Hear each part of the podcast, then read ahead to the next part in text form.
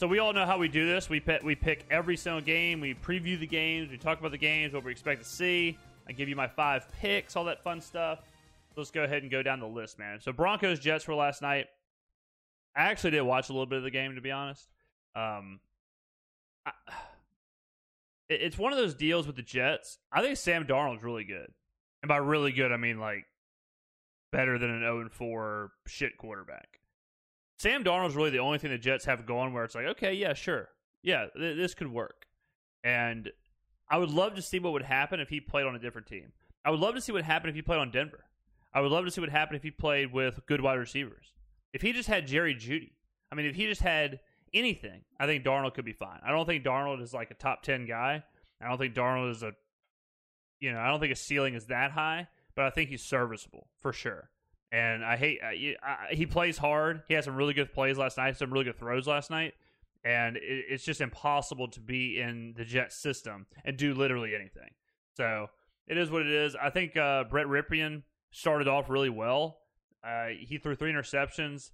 Th- this is one of those things where I would I will tell you to I will tell you to fade Denver moving forward because teams don't win by nine when having three turnovers like that. So this score is a bit of a statistical kind of facade where next week they may be they may be getting a few points just because people see the score because they see Rypien, but in reality, should have been a lot closer. But it's the fucking Jets, so you know how it is. So that's something I would say there. Uh, is Rypien the starter moving forward? I don't know. He looked about as good as as Lock, in my opinion. Uh, I still think I would love to see what would happen if Sam Darnold got got moved off of uh, the Jets. The Jets are a total dumpster fire. I mean, I think everyone should be fired. I think Gase should be fired. Gregg Williams should be fired. Just get everyone off the field. Uh, moving to chat here. Of course, guys, on the football show, chat is read and involved the entire time. I love how people were hyping up the Gase Fangio beef at the end, like anyone gave a fook. Yeah, I mean, yeah, it's like, what do, what do you want me to do? I mean, both these coaches probably should be fired. Like, both these coaches probably shouldn't be coaching. They're they're mad at the end of the game. Uh, who cares? You know, it's like, uh, I, I I don't know. I mean, it's like the king of nothing. You know, if you're the king of nothing, if you're the king of your own island, like who really cares? You know. All right, let's move on to the games, yo.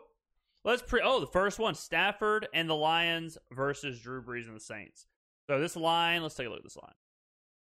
The line opened up at four. It is stuck to four, uh, minus four for New Orleans. Over under open at 56. It's moved to 54. I don't know, man. I mean, it's hard for me as a Saints fan to remove my biasy but it's hard to be like, yeah, man, I'll take the Saints on the road minus four. That doesn't seem right. I mean, that doesn't seem well. It, it seems right. I get what it really doesn't. I mean, this means like if the Saints were at home, you're talking about the Saints being like a touchdown, a little over a touchdown favorite. That's a whole lot. I don't think Detroit is that bad. Uh, I think this is a must-win game for both teams. This is this is this is where it becomes interesting. This is a game where, as far as I'm concerned, the Saints' season's on the line. If the Saints lose this game, we're right back to where we were before the Packers game, where we're having real conversations about if this team is even a 10 win team, if this team is even a 9 win team. If we go 1 and 3 and we drop a game at Detroit, all of a sudden, all this talk about, well, we're probably a division favorite. Well, we'll probably just be a playoff team and then we'll lose in the first or second round. Not a big deal. All that talk goes out the window. If we go into Detroit, lose this game to a Lions team that's struggling, a Lions team that is not great, then that's really, really bad for the Saints. On the flip side, if the Lions continue to skid, you could see Matt Patricia out of Detroit before the midway part of the season. So both of these teams have to win. The thing with New Orleans that we need to watch for in this game is the defense. We need to watch for is this defense as bad as we think this defense is? Is this defense the defense that's giving up 30 points a game, or are they not?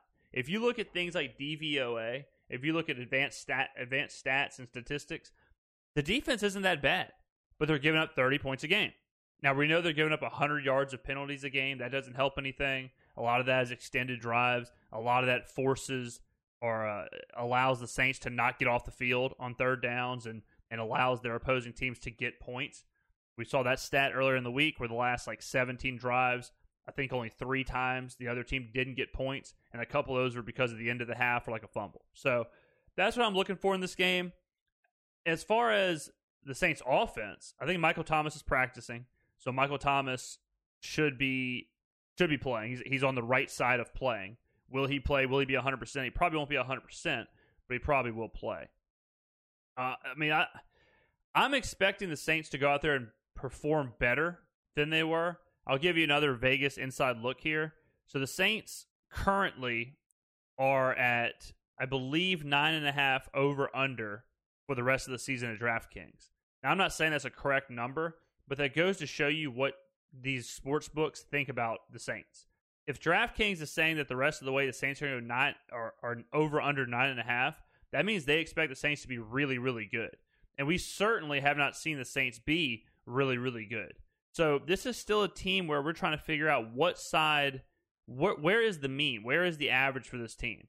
Is this team closer to the preseason expectations? Are they closer to the current expe- expectations? Are they closer to the expectations of a team that got dr- drilled in uh, in Vegas? I'm not sure. I think we're closer to the division champions removal or uh, getting eliminated in the first round. I think we're closer to that. So if we are closer to that, we've got to win this game. As far as like what the teams are going to try and do, I think the Saints are going to try and keep doing what they did to success against Green Bay, which was stretch the field out a little bit more, let Brees make good decisions, let Brees uh, you know, kind of get after those eight to twelve yard passes, and Alvin Kamara handle the, the, the bulk of the offense. I'm sure Michael Thomas will want to get involved a little bit, but if he's not 100%, I wouldn't expect 12 receptions for 130 yards. Something that's interesting is right now, if you look at QBR, Drew Brees is sitting at like six. And we've talked about how bad Drew, Drew Brees has been or how bad he's looked. But even through how bad he's looked, how bad he's been at times, and he's without his number one wide receiver, probably the best wide receiver in the NFL, the fact that he's still the sixth best quarterback as far as QBR goes says something.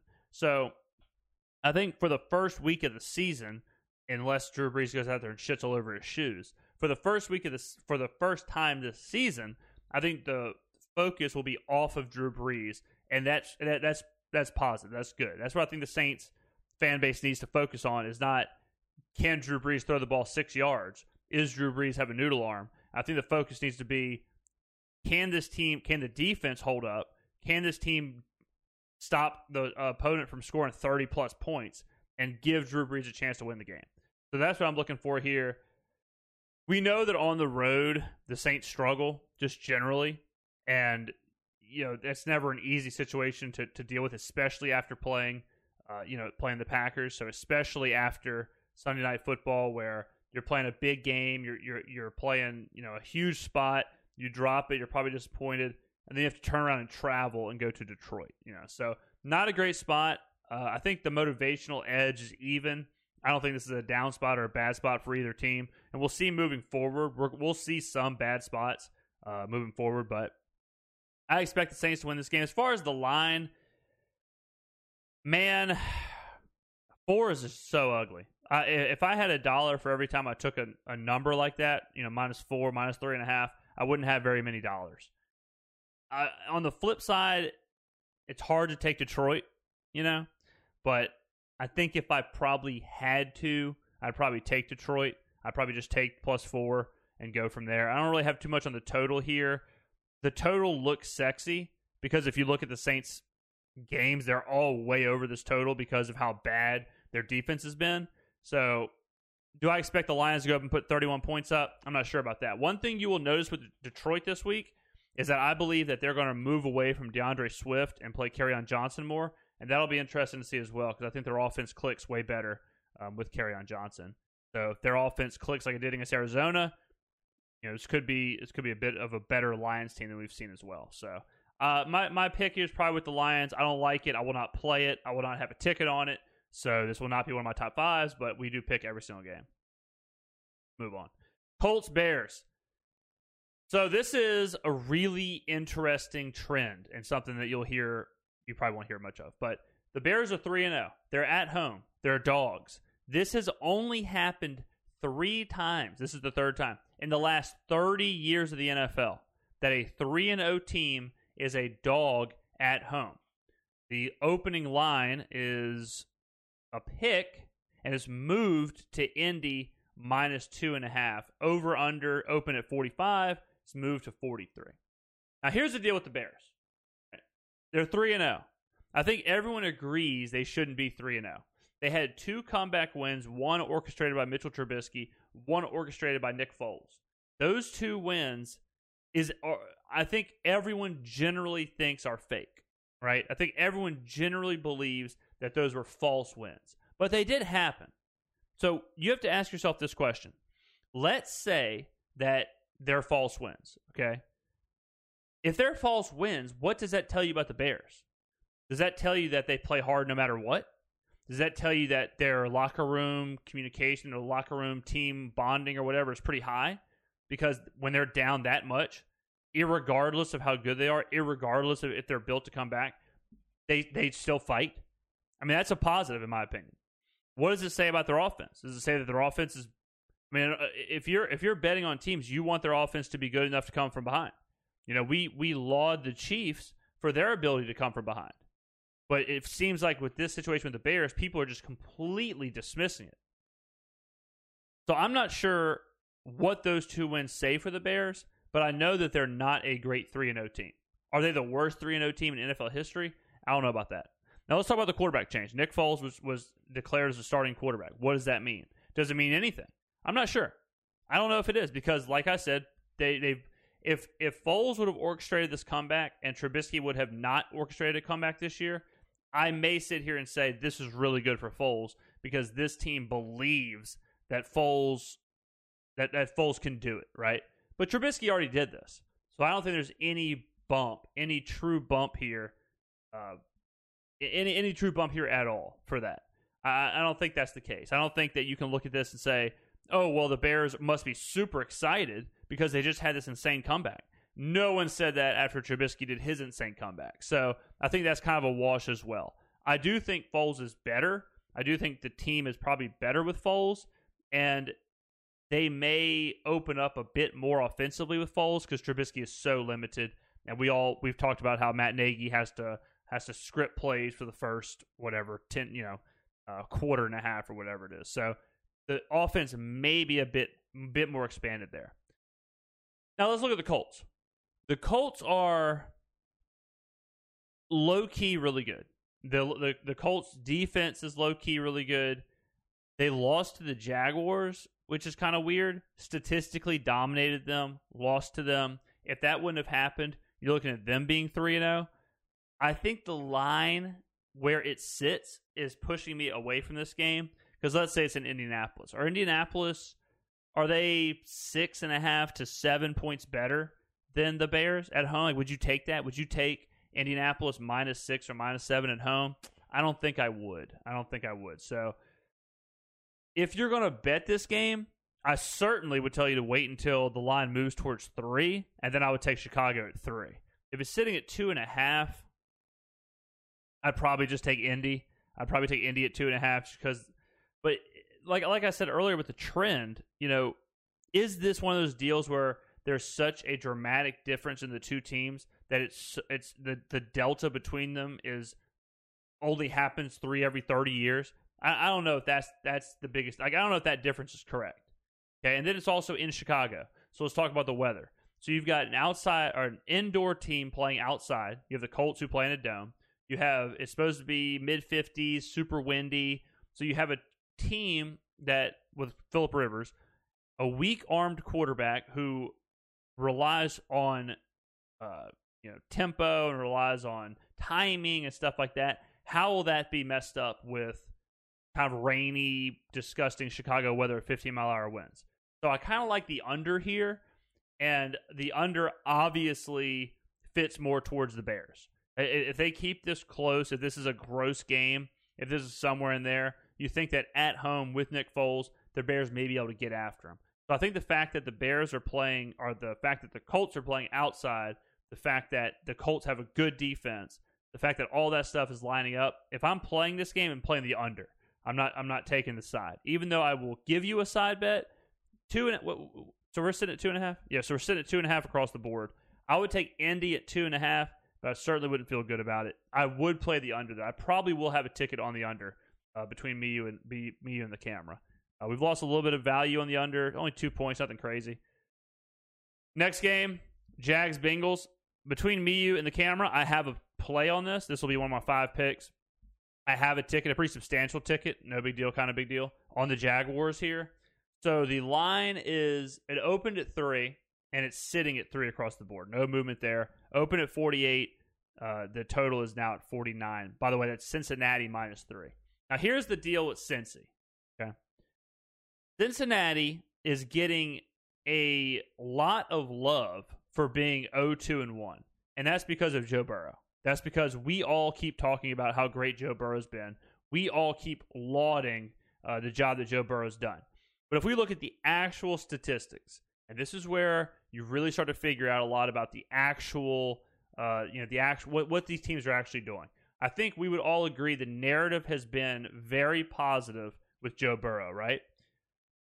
The Bengals are last in the league in yards per play. They're averaging like four yards a play. That is dramatically bad. That is terrible as far as the rest of the NFL is concerned. So, so it's it's one of those deals where the stats are not backing up the narrative. I think we can all agree that Joe Burrow has been good, but the offense is not good. Bottom line, the offense is not good, and and I it does not pass the eye test. Okay, I'm giving you an actual t- statistical situation where has Joe Burrow been good? Yes.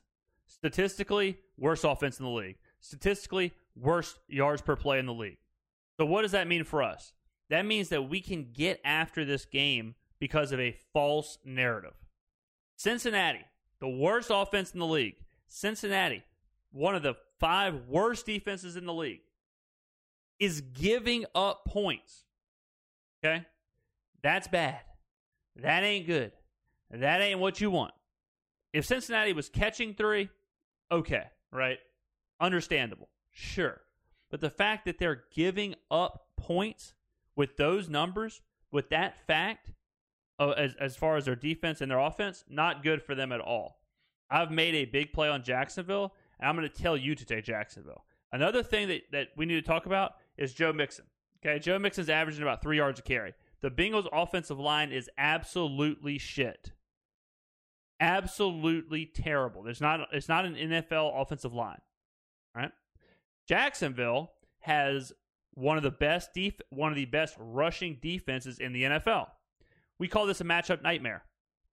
So their defensive line, their defensive line is going to dominate the Bengals offensive line. All right. So we have the worst offense in the NFL who will not be able to run the football whatsoever. And we have the Jaguars who are playing pretty well. The Jaguars went and played uh, uh, Indianapolis, one of the best defenses in the NFL, beat them on the road. The Bengals are obviously nowhere in that conversation, and Jacksonville somehow is the dog. I'm not sure if I get this. I'm not sure if I get this line at all. I think this line is a false narrative, and for all of those reasons, I'm taking Jacksonville. Here is uh, here is chat. Cincinnati is one of three teams to win against the spread every game this season. Yep, and I think that that's pushing the narrative, and I think that that's why we can get after the narrative here. I think we win this game straight up. That's what Vegas believes as well. Vegas believes that Cincinnati will win this game straight up. Did you watch Thursday night the Jags game? Yeah, and I also love that too. I love that the Jags just came off of a loss. I love that the Jags just lost to Miami. This is one of those bets where if you're looking at the two teams and you tell people you're going to take Jacksonville, a lot of people are going to be like, they're going to tell you things like that. They're going to tell you things like, didn't they just lose to Miami? But what about Joe Burrow? Joe Burrow's been really good. Joe Burrow this, Joe Burrow that. All of that is exactly what I want to bet against. If you're going to a sports bar and there's 20 people in the sports bar and you survey those 20 people, whatever they tell you is probably what Vegas is counting on people to bet on. That that square Joe Public, you know, ESPN first take, whatever.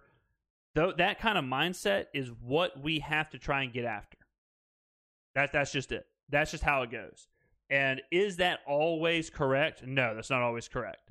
But that is why there's uh 40 story casinos in Vegas, and that's why people don't make money betting. because you know just like um, ESPN, I want to say last week against the spread, ESPN was zero and nine with their televised picks Thursday night and Thursday night, Sunday night, Monday night.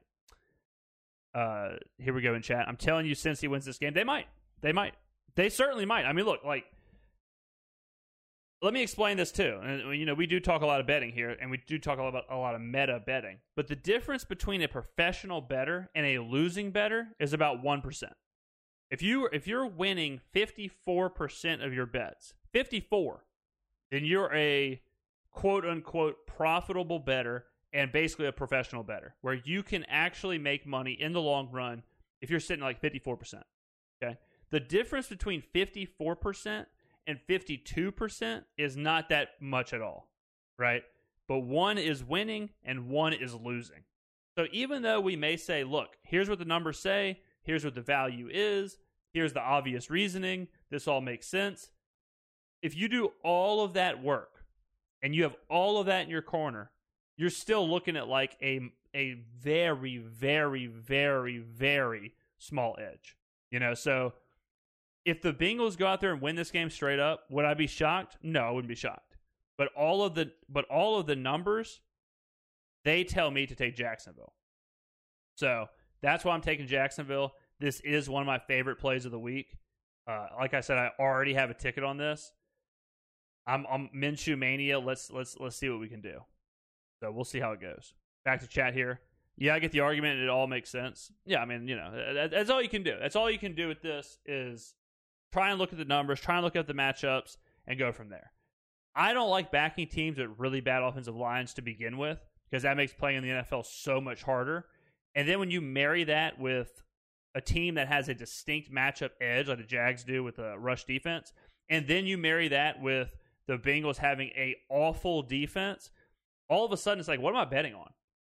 What am I actually betting on? And then people would say, well, Joe Burrow.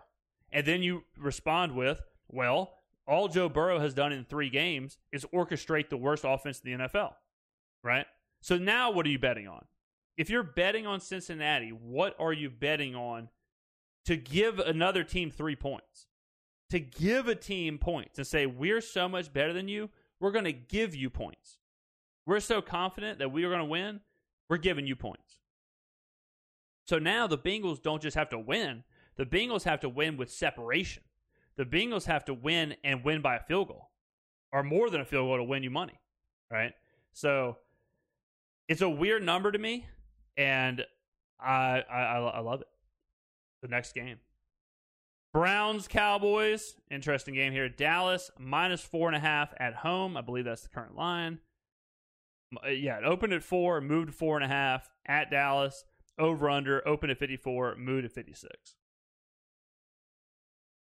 I, I tend to back Dallas because Dallas is one of those teams that I think is good, but just loses.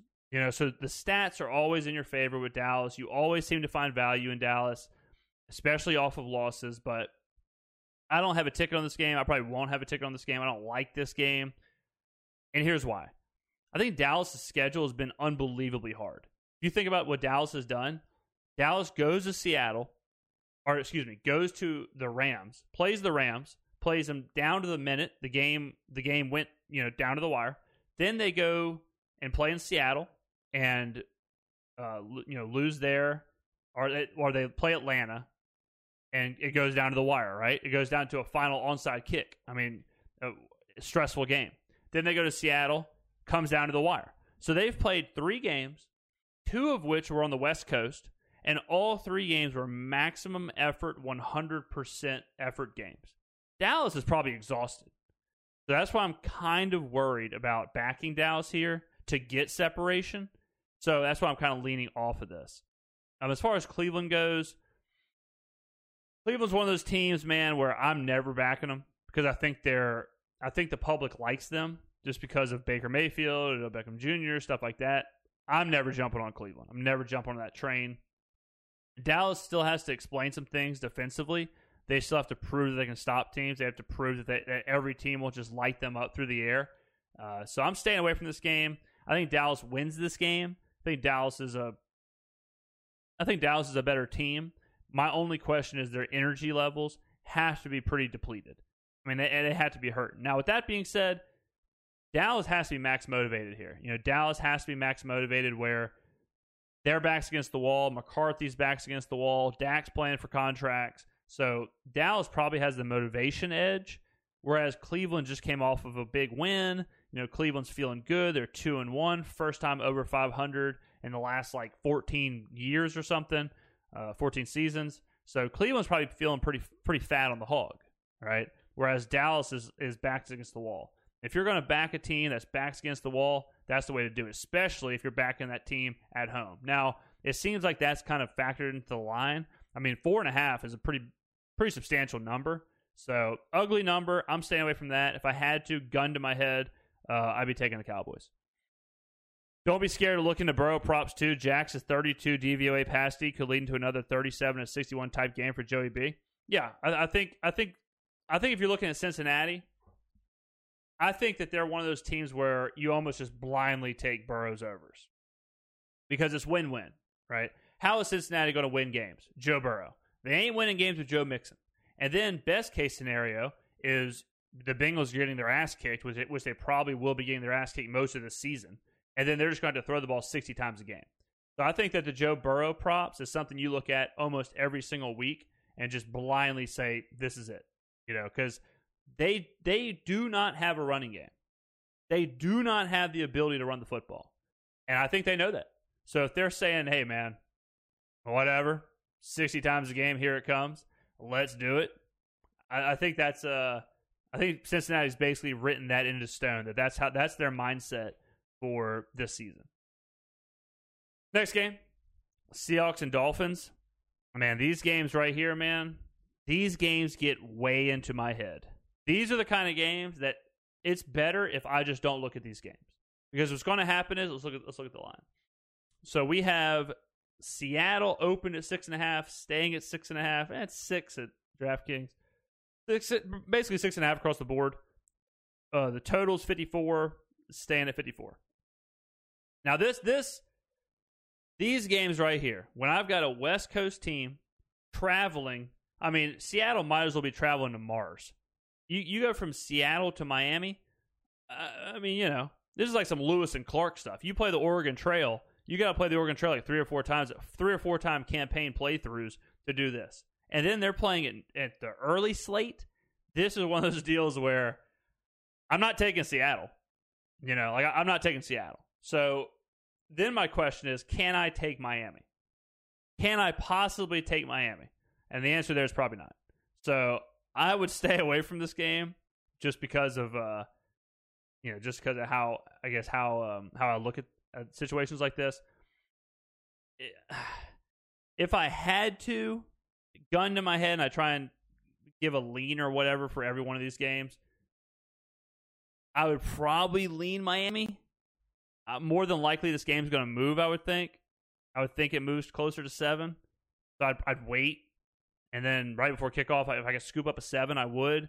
Um, over under, I'd probably lean towards the, towards the under, just because the idea that you know, it's 90 degrees in Miami. It's probably going to be hu- humidity out of control. Seahawks will be exhausted. If the Seahawks aren't scoring that much, then Miami ain't scoring that much.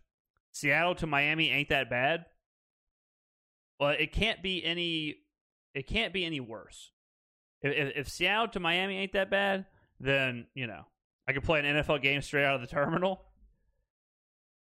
I don't know, man. That's tough. I mean, I know like just traveling for work just traveling for work without playing an NFL game, you can be off your you can be off of your mojo. I'm talking one time zone. You know, just being one time zone off, you, you can be kind of weird. This many time zones, I mean, I mean, this kind of travel, brutal, absolutely brutal. So I'm I'm staying far away from this, and it's it's it's weird because in my head, you know, I've told you all I think Seattle is the second best team in the NFL. I think Seattle is the true threat to Kansas City as far as, you know, Super Bowl. Seattle's dope. And Seattle has Russell Wilson who's playing the best he's ever played. Seattle's best offense they've ever given Russell Wilson. So I'm way high on Seattle. So I'm not one of the guys who wants to, to bet against Russell Wilson. I don't like to bet against Russell Wilson. I don't like to bet against Seattle, especially right now I'm so high on them. But because of the travel, because of all that, because of the fatigue, I, I have to pass on on my beloved Seahawks here. Next up, Chargers Bucks. So according to Jenna Laine, uh, Leonard Fournette and Chris Godwin are officially out for Sunday against the Chargers. And Bruce Arians said they're waiting to see on Scotty Miller. Between me, you, and the camera, if Scotty Miller walked in here and stole my shoes, I wouldn't know who Scotty Miller was. So that last sentence, I just read it. Might as well have been in hieroglyphics. So this line here, Tampa Bay at home, minus seven. Let's take a look. Uh, opened up four and a half, moved all the way to seven. So that's always fun. Uh, 45 and a half is your total, moved down to 43, 42 and a half, some shops. Um, I would guess Herbert is playing. Chat, maybe you can tell me. Uh, is Herbert starting here, or, or, are they moving back to Tyrod? I would guess Herbert's playing. So I'm gonna I'm gonna begin this handicap with the idea that uh, Herbert's playing. So make sure to correct me um, if not. Now, same deal with the travel. I haven't heard anything otherwise. Okay, okay. So we're gonna.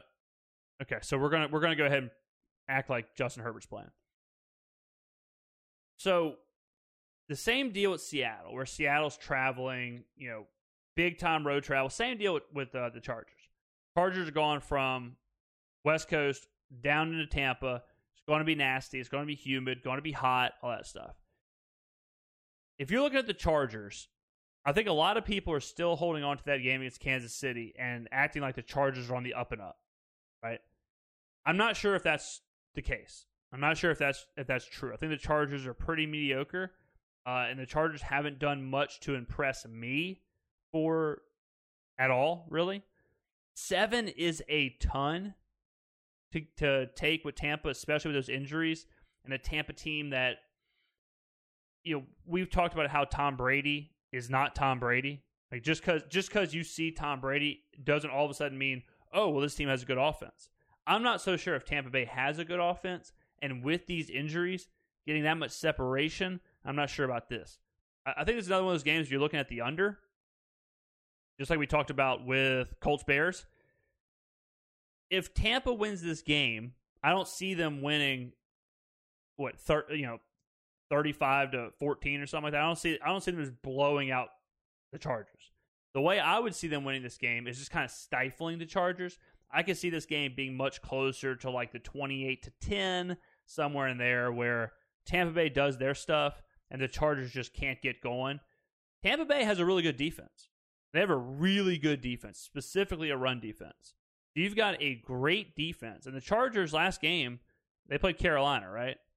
Yeah, they, they scored 16 points. So if you look at what the Chargers have done this season, you're talking about they scored 16, then they scored 20, then they scored 16. And that's against the Chiefs, don't have a great defense, Panthers, whose defense is nowhere near the Bucks, and the Bengals, who have the worst defense. So I've got a team that is not is not scoring. They just bottom line are not scoring. I have Tampa Bay, who that's their specialty. Their specialty is to not let teams score. So I'm looking at the under here. If I absolutely had to, I would take Tampa Bay, gun to my head, just because I'm not sure. That that'd be my prediction for the score is, you know, 20, 21, 24, somewhere in there, um, to 10. Going to chat here. We we do not we being the Bengals do not have the worst defense. Bottom tier, yes. Worst, no. Yeah, when I say worst, I mean like bottom five. You know, if you're in the bottom five of defenses, you're you're to me you're like the worst. You're one of the worst defenses. So I would say the Bengals are in that interchangeable bottom tier of uh of defenses. So yeah, if they're not technically 32, whatever. If they're 29, I don't really care. That they, all might as well be just total shit, total garbage, bad. So, uh, so yeah, I would if I was if I had to, I'd take the Bucks here. I more than likely may have may have some some money on the under. Uh, I do not have a ticket currently on this game, but I think the Chargers are, are, are getting away with a narrative where people think Herbert is kind of a gunslinging badass who's lighting that ass up. The Chargers played the Chiefs pretty well, but if you look at their numbers, that doesn't really add up at all. Doesn't really add up at all to me. All right, next game Ravens, Washington. What? Jesus, look at this line. Washington or uh, Baltimore is opened up at minus 12. It's moved to minus 14. The total opened at 52, a heavy ass total, moved all the way down to 45 and a half. This is tough, man. So I'm not taking 14. I'll tell you that right now. I'm not taking I'm not I'm not taking 14. Just not happening. So gun to my head, I'm telling you right now, I'd take Washington plus 14. I love Ron Rivera every single week. I talk about Ron Rivera. I talk about how organized the team is, how, you know, from a coaching perspective, how big of a difference he is from last year. Ron Rivera, I, I, I don't know the trend, but I want to say Ron Rivera as a home dog is pretty good, especially a home dog like seven points or more. So giving Ron Rivera and this team 14 points, I think is a lot. Now here here's why I think Baltimore could cover this. Baltimore is one of those teams where they don't really have an off switch. If if you told me that Baltimore just runs the football the whole game, that doesn't mean the game's close. That's what they want to do, right? So if Baltimore gets up, Baltimore's one of those teams where they never really get away from what they're best at because if the game gets big time separation, them running is one of the worst things that can happen to you. You know what I mean? Like that's one of the worst things that can happen. Baltimore's going to be hungry. Yeah, Baltimore's going to be hungry. Baltimore is going to want. He's going to want to make a statement. Lamar Jackson is going to want, to make a statement. John Harbaugh is going to want to make a statement. So all that, totally understand. Totally get that. But 14 points is just so many points to give to a team that I would say that you know I respect as far as the coaching and as far as the organizational structure and all that stuff. And they're at home. So you got the Ravens who, yes, Baltimore is hungry. Yes, Baltimore is going to want to make a statement, but they did just play the Chiefs. You know, so now they play the Chiefs, got their ass kicked, got to turn right back around, go to Washington, play on the road. Bit of a letdown spot as far as who they're playing. Like to go from Kansas City, highest level of excitement, right? Highest level of I want to win this game, to Washington, where, yes, they may be motivated to do better, but as far as like motivated to play Washington, motivated to play Dwayne Haskins and all that stuff, I think that that's just a natural thing to to be giving a little bit less. You know, when when when Patrick Mahomes is lined up against you and Dwayne Haskins is lined up against you, I think there's a big difference. So I think that's why the number is what it is. Is people understand that Baltimore wants to get after him, that Baltimore wants to uh, make a statement.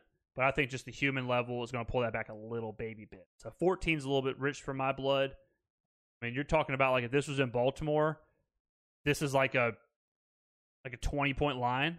if this is in Baltimore, this is a historic, a historically large line, and uh, I don't think that's the case. I, I don't think I don't think this is a historically separate team where Washington is the worst team in the league, Baltimore is the best team in the league, and anything like that. So there's no possible way I could give, I could be okay with taking Baltimore on the road for two touchdowns or more. It's just not going to happen. I mean, there's just no way. I, I understand. Like if somebody told me, "Hey, man, I took Baltimore," it's like, okay, you know, I get it. Whatever, I get it.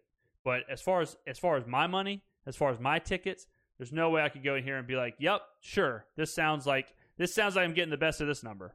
So no thanks. I know it's hard to say right now, but also when you're playing numbers like this, you want a team like Washington.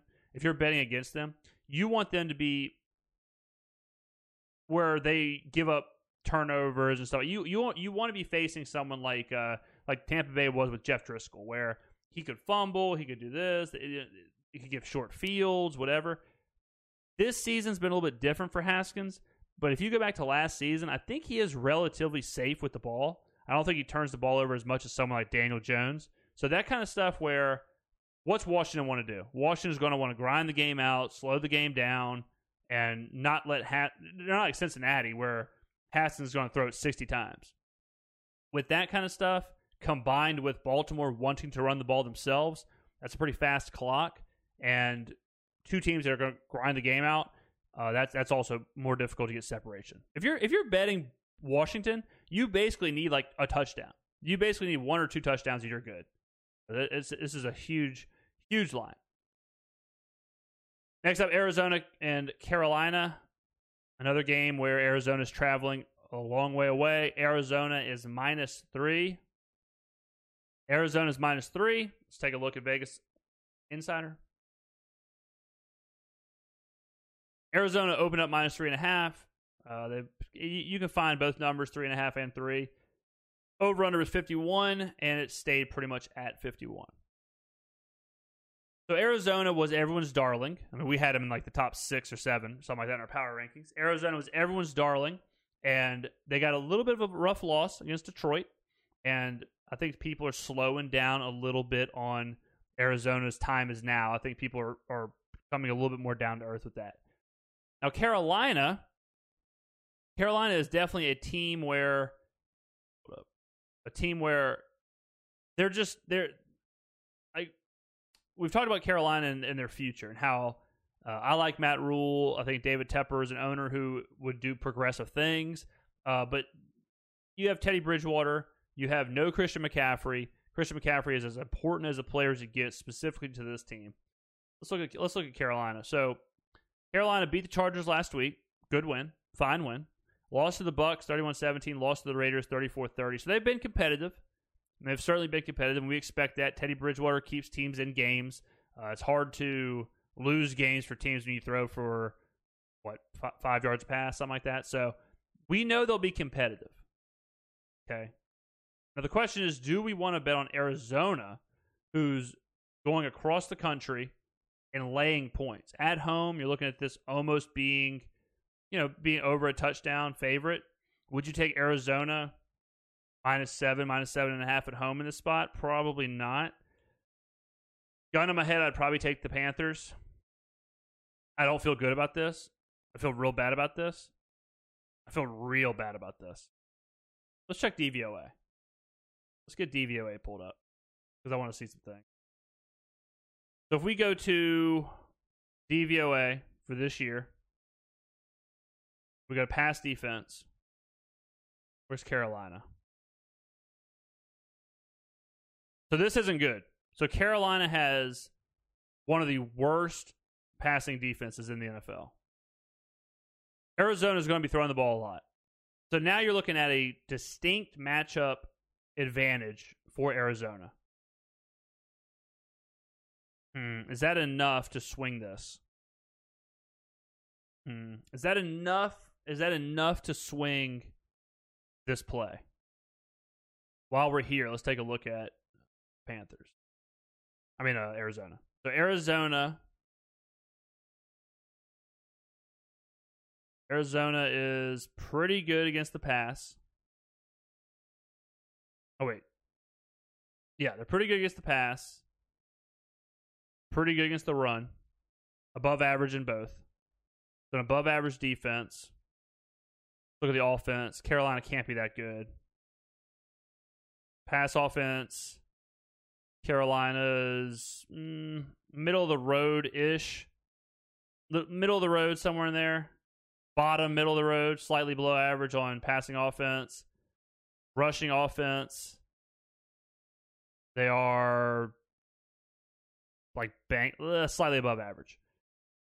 Yeah, I mean, if you look at the mass matchup advantages, I think all the matchup advantages go to Arizona. But like I said, you're looking at this line. It's like, where is the value? Are you getting that value? Is it enough? You probably do get the situational spot where Arizona's coming off of a loss.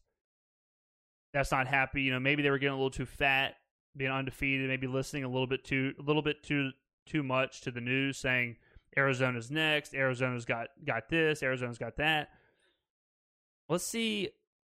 Let's see. What something else that's going to be important here is if we go to Carolina, we go to their. Let's see, go to defensive line here. Let's try. Let's try and see how they go. How they do against the quarterback. Uh, stats in blue represent pass rush. Teams are ranked according to adjusted sack rate. Okay. So where's Carolina? If Carolina's really low, So Carolina is like 20th in the NFL as far as adjusted sack rate. They're last in the NFL in sacks. So that means they don't get after the, the quarterback very well. Man, I, I might flip my I might flip this. Because if they allow Kyler Murray to just run the ball all over the place, if they can't contain Kyler Murray, if they can't stop the pass, this could get ugly. But I think it's built into it. I, I just don't see the value. I don't see the value in taking this. I think I think I'm going to switch to where gun to my head. I think gun to my head, I would take Arizona, but I'm going to lay off the game. Just the matchup advantages swung me enough to lean Arizona here, but I wouldn't take it. I wouldn't take it. Just strictly looking at DVOA. Let's go to chat here. Uh, we have some picks from chat. Pats plus seven, Cards minus three, Indy minus two and a half, Bills minus three. All for the last performance by Kyler in that offense, I think they win, bounce back. Kyler three picks against Detroit is a red flag. That's exactly why I'm picking them. He ain't happy. Yeah, I mean, you know, like you lose games in the NFL if you're going to throw three picks or more. That's for sure. Yeah, I think I think I think DVOA has moved me a little bit on Arizona as far as the lean. So I guess I'll lean Arizona minus three, but that's a hefty number on the road, especially traveling that far early game. Last early game, Oh, these two teams. The Vikings and the Giants. Uh, let's see. It opened up at. Can't even find the game. Why can I not find the game here? Oh wait, Vik- oh, that's right because it's uh it's Giants Rams. I don't know why I said Vikings. Giants Rams. Yeah, the uh. Okay, I was looking. I was looking at Vikings Texans. Okay, Vikings Texans. The Vikings Texans. Is it was this game? Is this game still on the board, or do they suspend this game as well? Because I know the Tennessee game got moved. How the Fook having the Vikings tested positive for coronavirus? I guess uh, I guess it's hard to get it on the field. It's there. I just okay here here it is. Okay. All right, so Houston opened minus four. They moved to minus three and a half in some spots, minus four. You can get both numbers. Uh, over under 49 and a half, moved to 53 and a half and 54. That's a huge move in the over under. So we got Vikings Texans. We all this is two 0 and 3 teams. Two teams that certainly want to win. Uh, Vikings just played a really tough game, just lost. Feels bad, man. Houston's at home. Houston's played a tough schedule. Houston's played a really tough schedule. You're talking about the Chiefs, Ravens, and Steelers. I mean, is this the toughest schedule so far in the NFL? They lost to the Chiefs 34 20. Lost to the Ravens 33 16. Lost to the Steelers 28 21. So competitive in all those games. Eh, I say competitive. They really weren't competitive against the Chiefs. They really weren't competitive against the Ravens. Uh, I guess they competitive against the Steelers, but I mean, it doesn't, it doesn't get any harder. I mean, that's just so tough. I'll tell you this. I am always anti Houston because I think Houston is one of the worst coach teams in the NFL, one of the worst rosters in the NFL. But because they have Deshaun Watson, I think that smooths over it. So when I'm looking at one of those teams that's that bad in my eyes, and it's like, all right, man, hey, give another team four points. Like, I don't know about that. That doesn't sit well, you know. Now on the flip side, we know Minnesota's bad. We know that. Is this game being played on Sunday? It, it says it. It says it is. So this game's not threatened to be moved at all. But they mispracticed, right? Minnesota was being quarantined.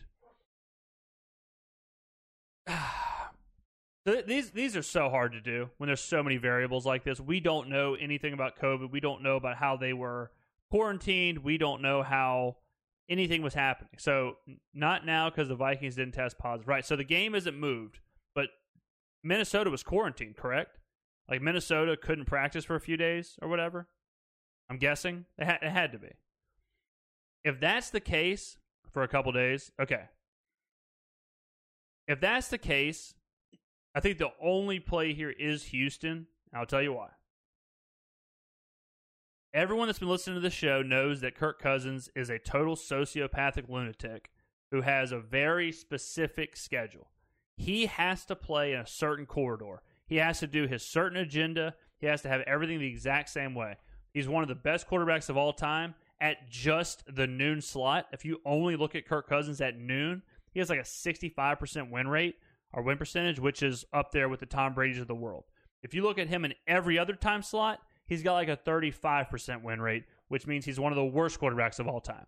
And that's because he is a creature of habit. This is something that uh, Jonas Knox out in Vegas he discovered. This is a trend that he discovered uh, that Cousins likes routine. Cousins is a big routine guy. We've talked about that on the show that that's why Vikings are struggling because Cousins is missing all of his pieces. He's missing the people who have been there, so he's off of his routine.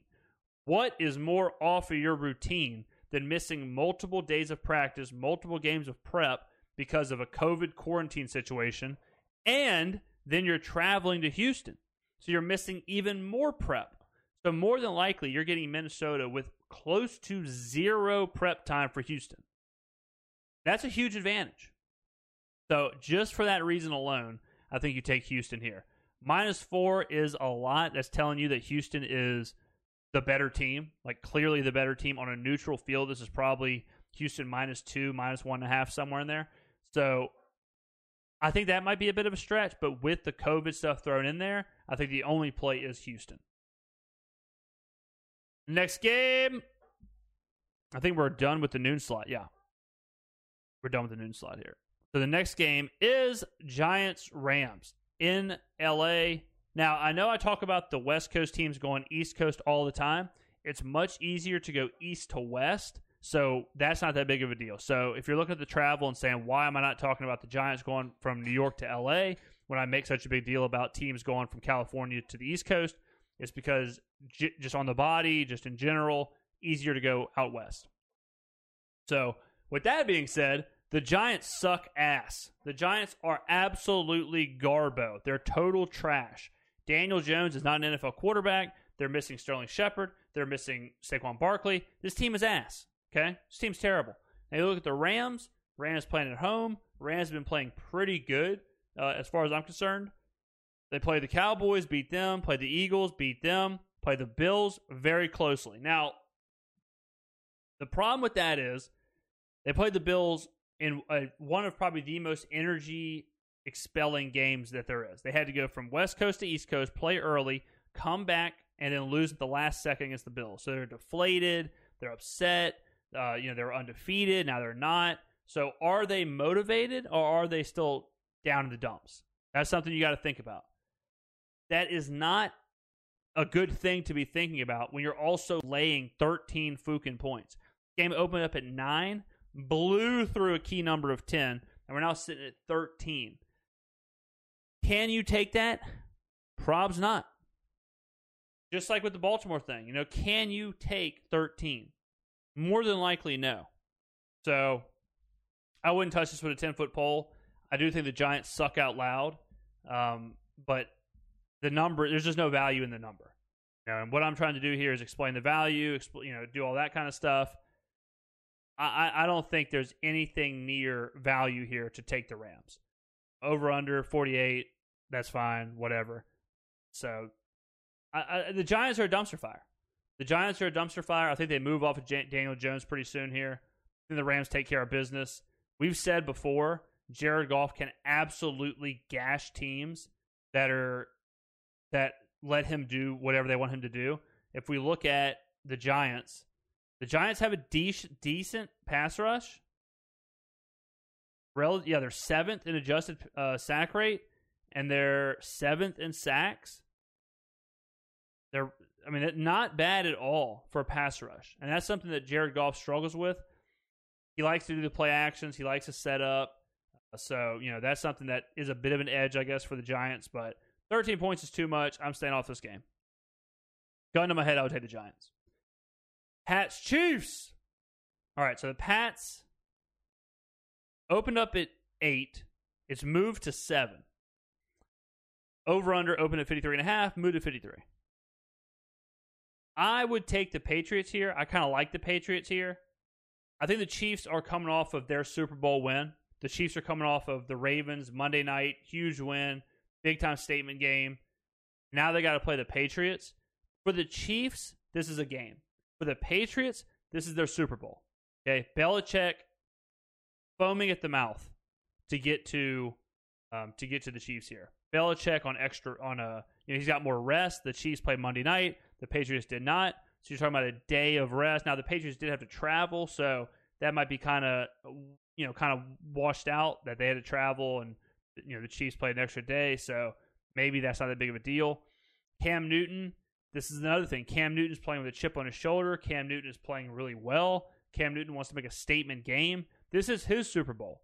So I think motivation wise, you get the motivation edge with the Patriots. Coaching wise, if there is one coach that can schematically stop Patrick Mahomes and the Chiefs, and I say stop, let's just say limit, systematically limit the Chiefs, it would be Bill Belichick. Bill Belichick getting seven points, I'm always going to take, even if it is on the road. I think if you're looking at this Patriots team, they're probably the second or third best team in the AFC. So if you have the second or third best team in the AFC, playing better than they did last year, max motivated, absolute highest spot possible of motivation, I like that. I like that idea. And the Chiefs, again, I think the Chiefs are amazing. I think you can already write their name on the Super Bowl trophy this year. Chiefs does I mean it's hard to get any better than that.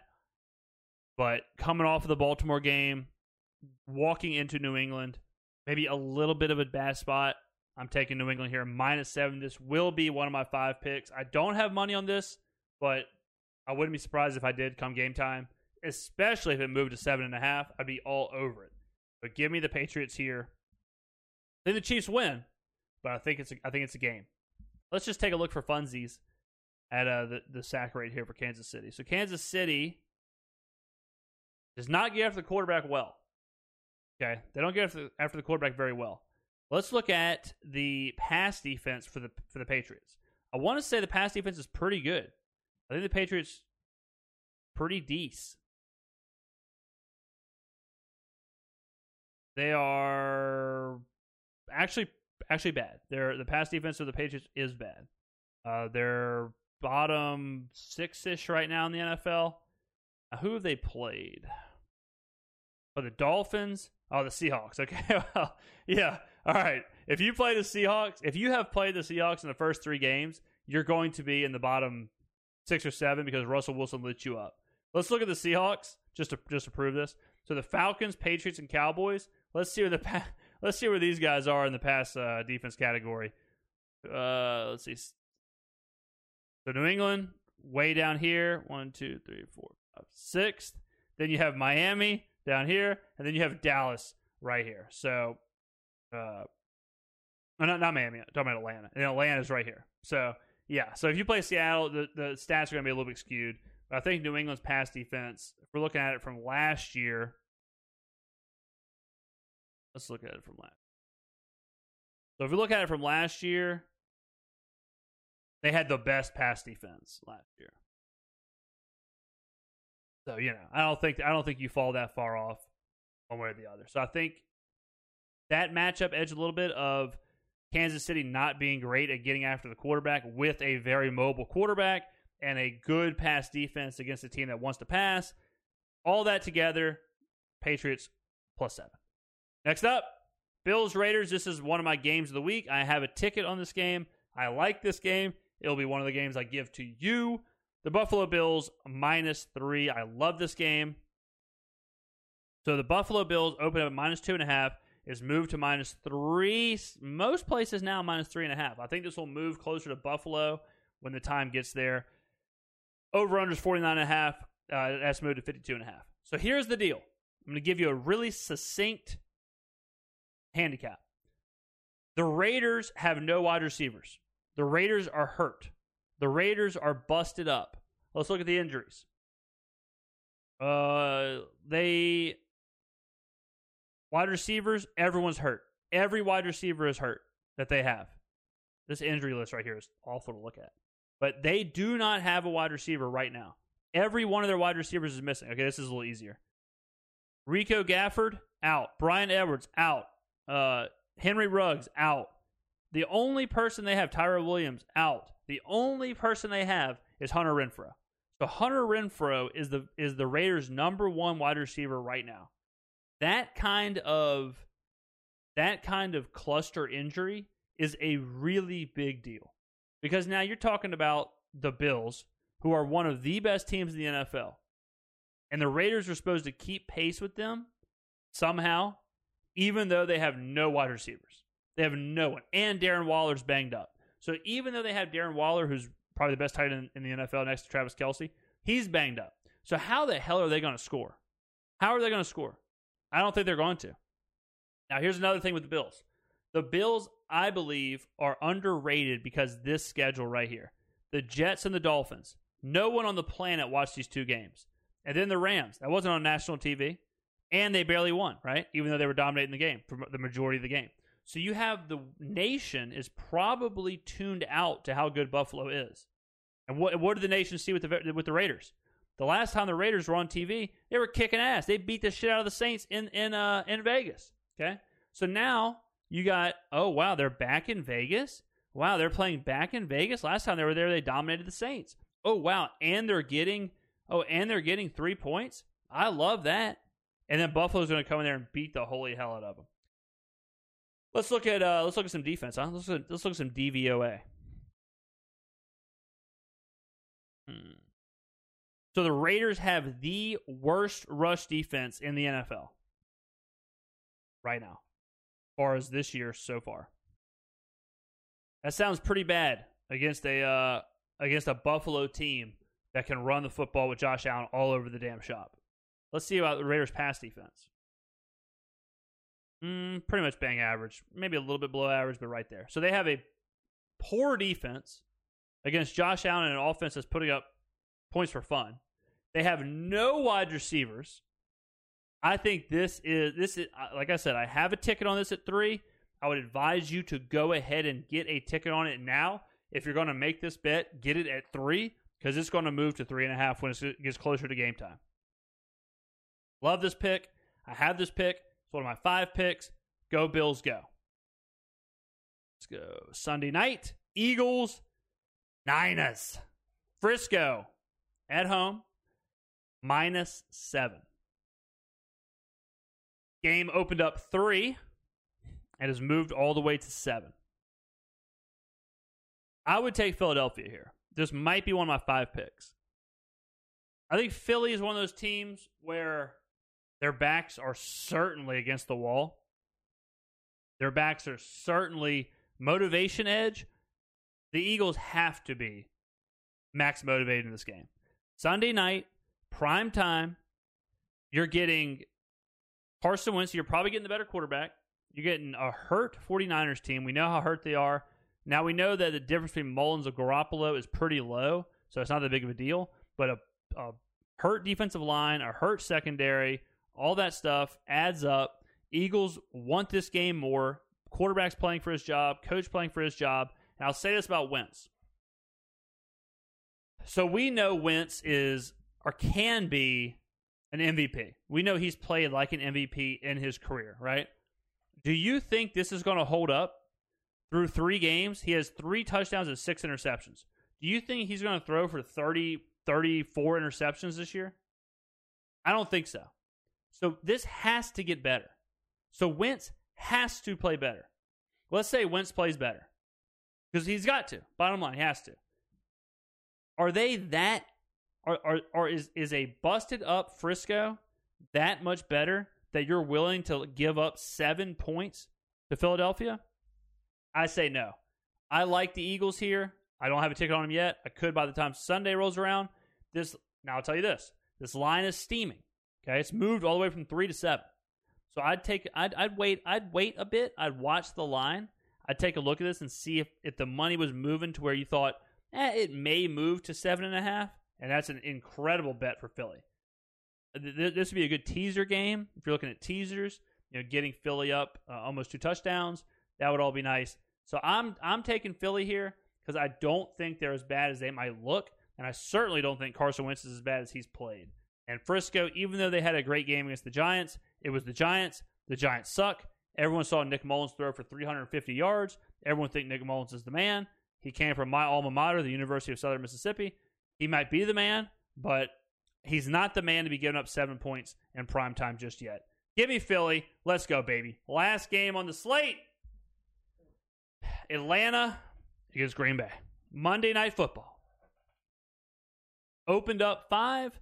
Right now, across the board, Green Bay minus seven. Total opened up 57 and a half. It is now 56 and a half. I'm going to tell you right now, I like Atlanta. I'll tell you right now. Now, you might be saying, James, are you outside of your mind? I might be. Green Bay, what do we know about Green Bay? What do we actually know about Green Bay? We know they have a below average pass defense. We know they have a bad rush defense. We know they've played the Lions, who suck. They played the Vikings, who suck. And they played the Saints. Good win there. We'll give them that. Okay. So we've got a Green Bay team who's 3 and 0. People are thinking that Aaron Rodgers is MVP Aaron Rodgers. People are thinking that this team is 13 and 3 last year. This team's got Super Bowl aspirations. And what have they seen Atlanta do? Atlanta's just been barfing all over their shoes every single week.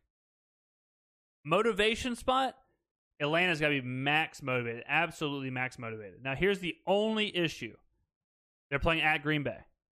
Green Bay is one of the only home fields right now that has an actual advantage because they have a very different grassy surface. It's a very slick turf. Atlanta plays indoors. So all of a sudden, Atlanta's playing outside at nighttime in Green Bay on an unfamiliar surface. That is a big deal. Atlanta is not good. I don't have to tell you guys that. Atlanta's Atlanta's not good at all.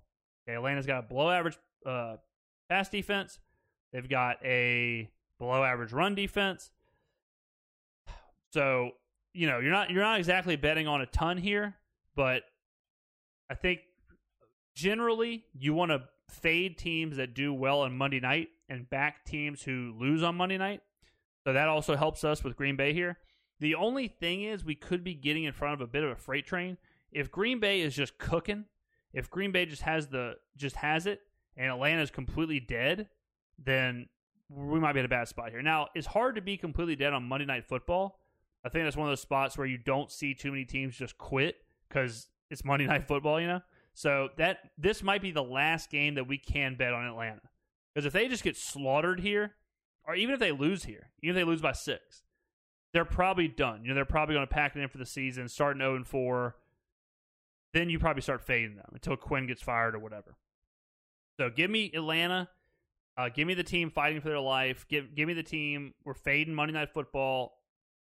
Let's go. I think Green Bay regresses a bit. I don't think they're a 16 and 0 type team.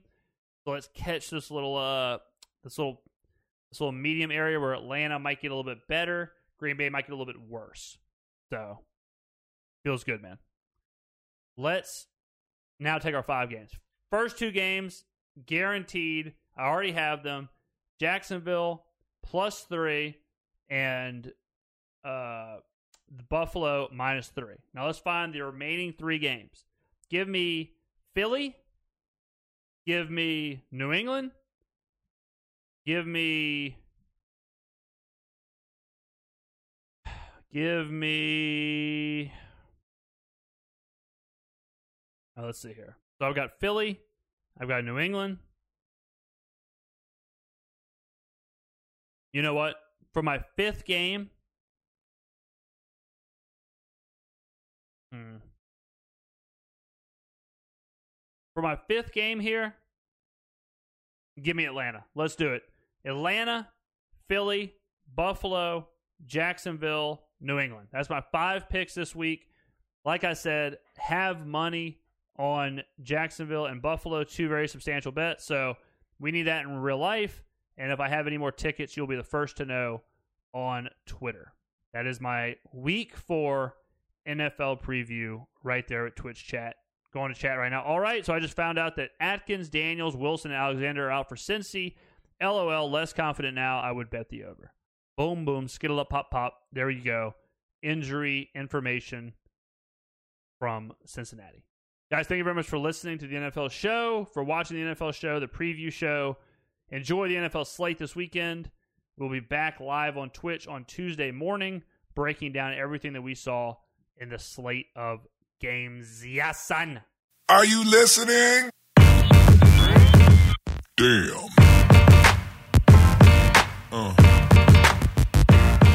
Yeah.